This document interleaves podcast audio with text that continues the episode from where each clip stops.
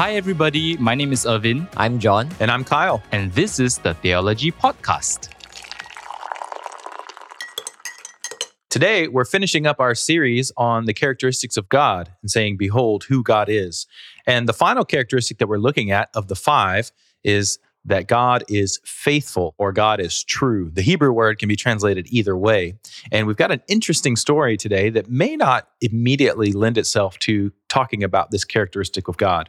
But as we dig deeper, we hope that you'll find that it will be as enriching for you as it has been for us just thinking about this passage. And it comes from the Gospel of Mark, chapter 9, starting in verse 14.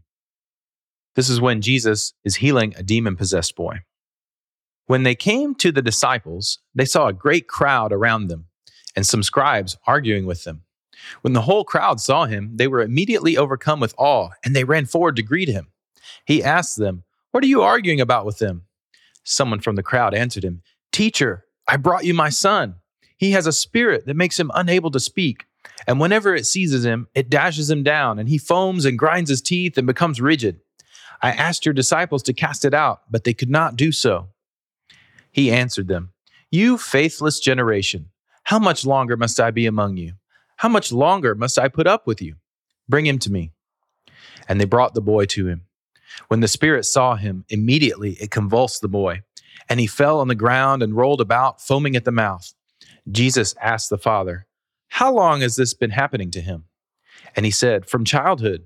It has often cast him into the fire and into, into the water to destroy him. But if you are able to do anything, have pity on us and help us.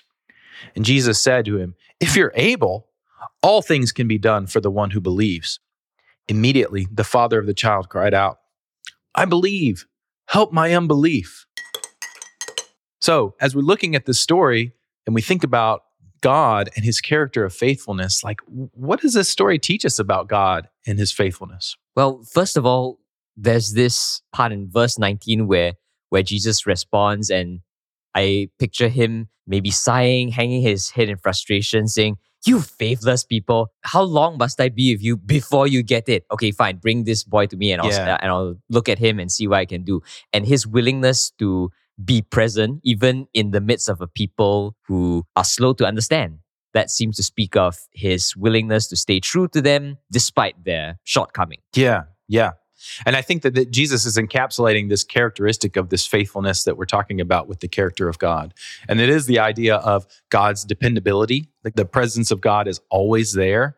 And yet the people keep coming back to Jesus again and again and say, Show us a sign, do something for us, prove to us that you're God and that you're with us. And they want to keep seeing that because they don't believe. They don't trust that he's still there. Mm. Uh, they think that he's gone away or that God isn't with them anymore. Maybe because of the period of silence that they've experienced for hundreds of years before Jesus was being born. Uh, you know, we're not really sure. Like, and part of it is just human nature, and I think that speaks to us as humanity. And we'll talk about that a little bit later on. Mm. But yeah, the fact that Jesus is here and he's saying, "You're faithless for not believing that this is possible." hmm hmm Yeah, it just reminds me of the Apostle Paul and what he says that when we were faithless, he was faithful Yeah. before Mm. us, right? And just looking at this passage, that also makes me wonder in what ways were the Israelites faithless? I used to read this a lot like they were, you know, serving other gods or they were they were going the opposite way from the way of Yahweh, the way of Jesus. But if we look at it a little more, it's almost as if they were trying to follow the way of Jesus, but they had all these other things, the cares and concerns of the world, going back to the parable of the sower image. And that's why they were faithless, because they were undependable. You know, Yeah. they they had mm. one foot in this camp and one other foot in another camp. Yeah, in some ways, they're kind of hedging their bets. Mm, Yeah. And I think that that's a good point for us to talk about because when we define this word faithful, what does that actually mean? And I don't think it just means, well, whether I believe or not, I don't believe, because that's not who God is. God always believes in his creation because he created them, he knows what we're capable of. Uh, and so it's more than just that. And in fact, the Hebrew word emet, it can also be translated as true. And so there's an element of this of like, this is like scientific fact. Like it's been tested and found to be true and it's a law and it's never changing. And that's kind of how we describe God in this instance in Exodus 34. And that's what's being reflected in this story is that God has not changed. God is who he says he is from the beginning. He's just embodied in the form of Jesus and he's always there for his people. He's always there to rescue and to heal and to provide salvation. And Jesus says, "You guys still don't get it. You are refusing to believe that somebody could be so dependable and show up for you. And the reason is because you yourselves are not dependable. You don't show up. You always hedge your bets. Uh, you, you you have trust issues, so to speak. you know, and so I think that's what it comes down to. And Yeah. that's what we see in verse 22 and 23, right? When the father is describing, oh, you know, my, my son is in this really, really bad condition. And, you know, if you can, you can help him. And Jesus comes back in verse 23 saying, what do you mean if I can? This is the New Living Translation. What do you mean if? I have always been able to do this. This power has always been accessible to you. If only you trusted in the truth of this. Exactly. Yeah. So rather than looking for your salvation or re- looking for healing in other places or in other things, just come back to me. Just keep coming back to me. And that's why I feel like the end of the where we where I stopped reading the passage is so powerful, and it always moves me to read this story because the father obviously has such great compassion for his son, and he goes to Jesus and he says, "I believe, but help my unbelief, you know, because I want to believe more. I know I'm not dependable enough, but let me come back to the Father." Mm, That's really powerful. So, what kind of people does this passage call us to become?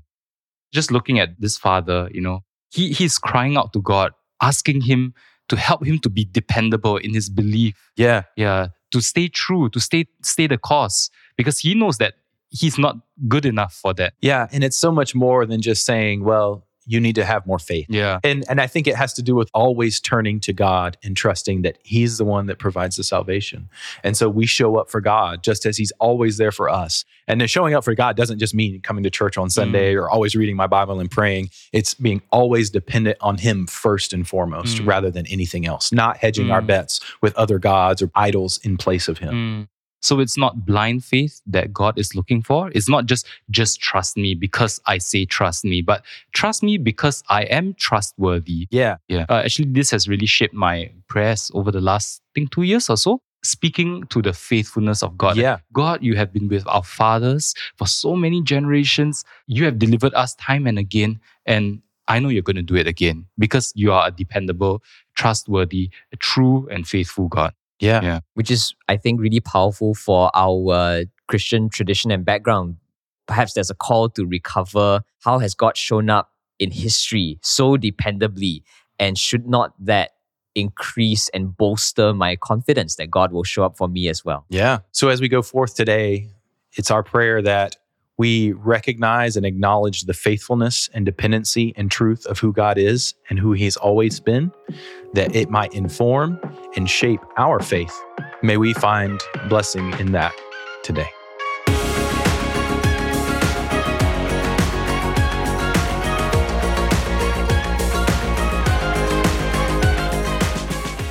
That's all we have for this week on the Theology Podcast. See you next week.